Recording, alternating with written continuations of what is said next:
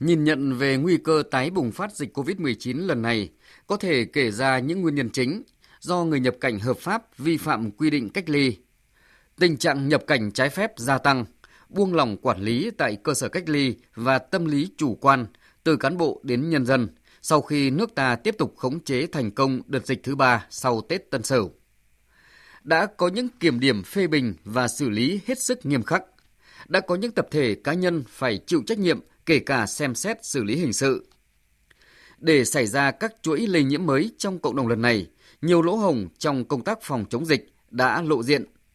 Xét từng tình huống để lây lan các chuỗi dịch bệnh trong nước thấy vô cùng đáng tiếc, đáng giận và đáng suy nghĩ. Đáng tiếc vì cơ bản chúng ta đã đánh giá dự báo được nguy cơ tứ bề từ diễn biến phức tạp của dịch bệnh tại các nước trong khu vực và trên thế giới. Đáng giận khi nhiều khâu quản lý bị buông lỏng từ việc cách ly y tế tới kiểm soát nhập cảnh, để tình trạng nhiều đường dây đưa người nước ngoài nhập cảnh trái phép vào Việt Nam. Mà những ngày gần đây, khi giáo diết kiểm soát tại các địa phương mới lộ ra nhiều vụ việc gây bức xúc trong dư luận. Đáng suy nghĩ, đặt trong bối cảnh chúng ta đã vượt qua ba đợt dịch tạo nên thành công trong chống dịch để có thành quả phát triển khả quan, vô cùng tự hào thời gian vừa rồi. Với nhiều bài học kinh nghiệm từ mỗi người dân, doanh nghiệp tới các cấp chính quyền, tổ chức đoàn thể, bộ ngành, tạo nên sức mạnh cộng đồng chống lại COVID-19. Rõ ràng có sự chủ quan buông lỏng từ người dân cho tới các lực lượng thực thi công vụ. Chúng ta đều nhận thức rõ tâm lý buông lỏng, chủ quan sẽ phải trả giá vô cùng đắt.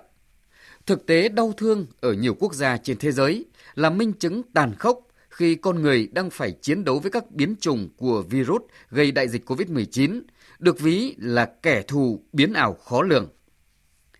Nhìn lại thời gian qua, Việt Nam đã thành công trong xử lý dịch bệnh, từ đó là điểm sáng trên thế giới khi thực hiện được mục tiêu kép trong năm 2020. Ngày 4 tháng đầu năm nay, kết quả phát triển kinh tế xã hội cũng rất khả quan. Nhiều tổ chức định chế tài chính quốc tế như Ngân hàng Phát triển Châu Á ADB hay Quỹ tiền tệ quốc tế IMF đưa ra dự báo tăng trưởng kinh tế Việt Nam năm nay sẽ ở mức 6,5 đến 6,7%. Một con số rất khả quan.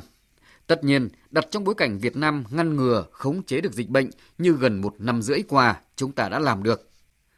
Với những thành công trong phát triển hội nhập kinh tế quốc tế qua 35 năm đổi mới, thành công chống dịch COVID-19 đã làm đậm thêm tên tuổi Việt Nam. Rõ ràng, không phải ngẫu nhiên mà thương hiệu Việt Nam tỏa sáng, hấp dẫn thế giới như thời điểm này. Nhận định đại dịch COVID-19 còn tiếp tục diễn biến phức tạp, cho dù có những triển vọng về vaccine phòng COVID-19, thì giải pháp tổng thể để phòng chống dịch COVID-19 hiệu quả, không có gì mới, rất Việt Nam đã được khẳng định mạnh mẽ trong thời gian vừa rồi. Đó là chống dịch như chống giặc, cả hệ thống chính trị phải vào cuộc. Từ tuyến đầu là đội ngũ y tế, hải quan, biên phòng, tới từng cơ quan, doanh nghiệp, cộng đồng địa phương, tới mỗi gia đình, mỗi người dân, chủ động hợp tác và có trách nhiệm trong thực thi công vụ, trong thực hiện các giải pháp phòng chống dịch, bảo vệ bản thân, gia đình và cộng đồng.